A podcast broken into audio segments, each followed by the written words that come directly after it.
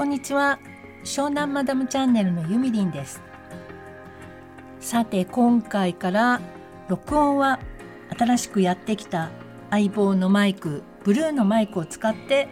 収録しているんですけれどもどんな感じでしょうか？このねブルーのイエティ君はですね見かけもすごいかっこいいしなんかこう収録しようかなって思ってこのイエティを見るとねワクワクする感じがします。で今は私はこのスタンドマイクみたいな感じで使ってるんですけどいずれねあのアームスタンド買いたいと思います。ブルーの純正の、えっと、アームスタンドは結構高いので2万5,000円ぐらいしてたのでまあ別に他のでもいいかなと思ってこれからちょっと研究していこうかなと思ってます。でこの前えー、っとワットアップラジオのワットくんですね。彼がマイクのあの聞き比べみたいのをやっていたと思うんですけどその時にえっとやっぱり今使っているのはブルーのイエティとおっしゃっていてそれをね真似したんじゃなくてその時すでにもう注文していたのであ一緒だと思って嬉しくなっちゃったんですけどであのクローゼットの中で収録するといい感じに撮れるっておっしゃってたので私も今ねクローゼットの中に顔を突っ込んで 録音してるんですけどどうなんですかねこれ。でもこの部屋ちょっとねエアコンがない部屋なので暑いですね。かといってあのいつもの仕事部屋に行くとそっちは結構音が響いてしまうのでやっぱりここ、まあ、これからねあの秋冬となっていけばこちらの部屋でもいいのかななんて思ったりするんですけども一番いいのはこうあの防音で音をねちゃんと吸収してくれるようなスタジオがいいですよね。まさかねこんなにあの音声にはまるとは思いませんでしたけど楽しいからいいやって思います。で、ポッドキャストも今2話配信していて、で、今日からまたね、あの、ウォーミングアップも兼ねて、とりあえず iPhone のアンカーの方から、えっと、編集してみようと思います。あれは、やっぱりその、BGM をどんなものを使うかっていうのと、効果音とかジングルとか、それをいかにうまく使うかっていうだけで、あの、番組の良し悪しが決まっていくと思いますね。あとそのマイクの音質もそうですけどでもちろんあの一番は話す内容が面白くないといけないと思うんですけど今話したいことが一つ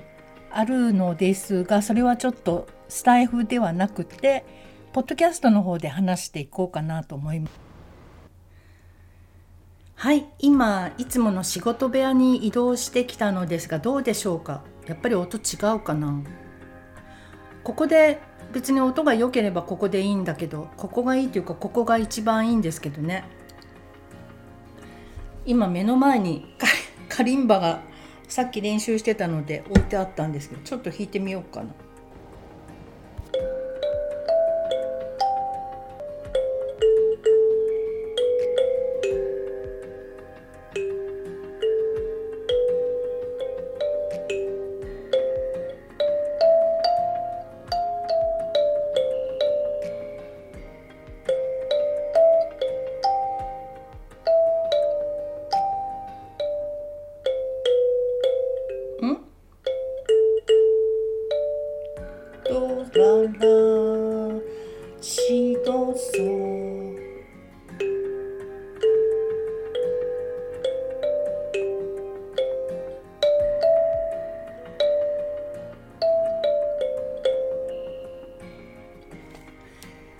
こんなぐらいなんですけどまだ。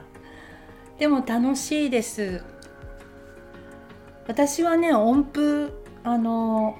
楽譜を見ないと弾けないというねちょっと情けない状態なんですけど町江さんはねあの YouTube でドレミのカタカナ表記を見ながら練習してるみたいでね。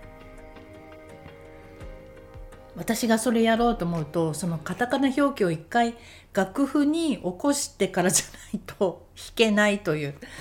なんだかねわけわかんない感じなんですけどね。まあ多分このカリンバのドレミの位置を覚えてしまえばかなりある程度楽譜なくても弾けるのかななんて思うんですけど、まあ、今ねカリンバをうまくなることと音声収録を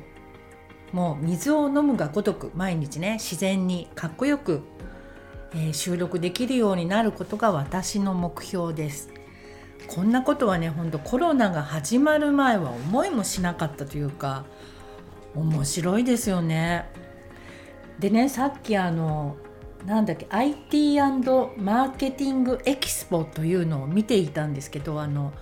永瀬嗣秀さんのえっとご縁でねご紹介いただいたので見てたんですけどでそこでさっき4人の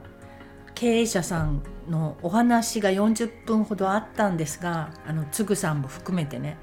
すごいあの参考になったというかこのコロナの状況になった時に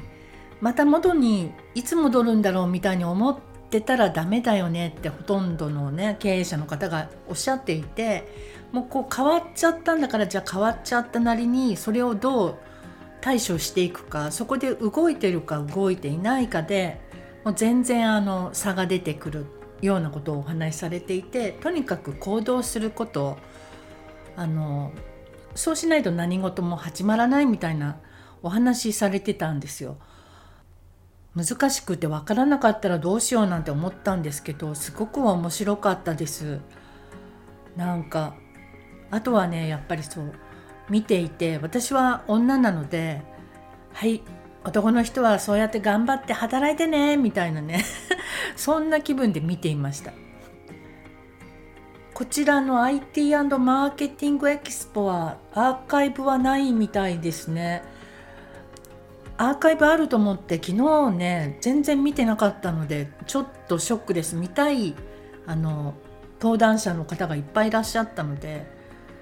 あらあらって感じですけどまあきっとこれからこういうそのオンライン展示会っていうのもメインになっていくのかもしれないからね。とてもあの参考になりました。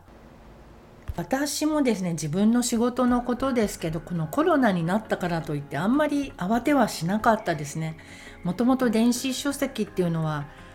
あのオンラインで完結しようと思えばできる仕事なのでただあのお客様と対面でお話しして打ち合わせする時が必要だったかなという感じはしないでもないんですけど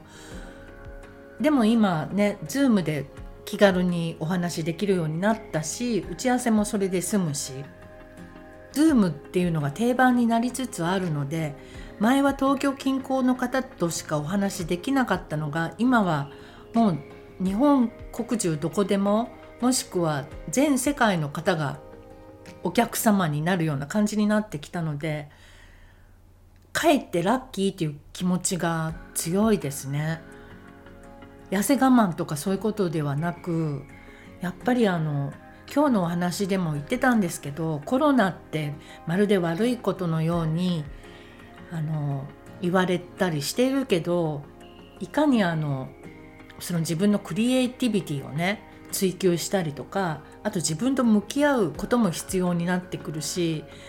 でその時に何ができるのかっていうことを考えて新しいものを生み出していくっていうねそういういい面がすごくあってそれに気づかないと確かにまずいななんてちょっと思いました。とまたちょっと偉そうなわけのわかんない話をしましたけど今日はあのブルーのイエティのテストでした。ありがとうございます。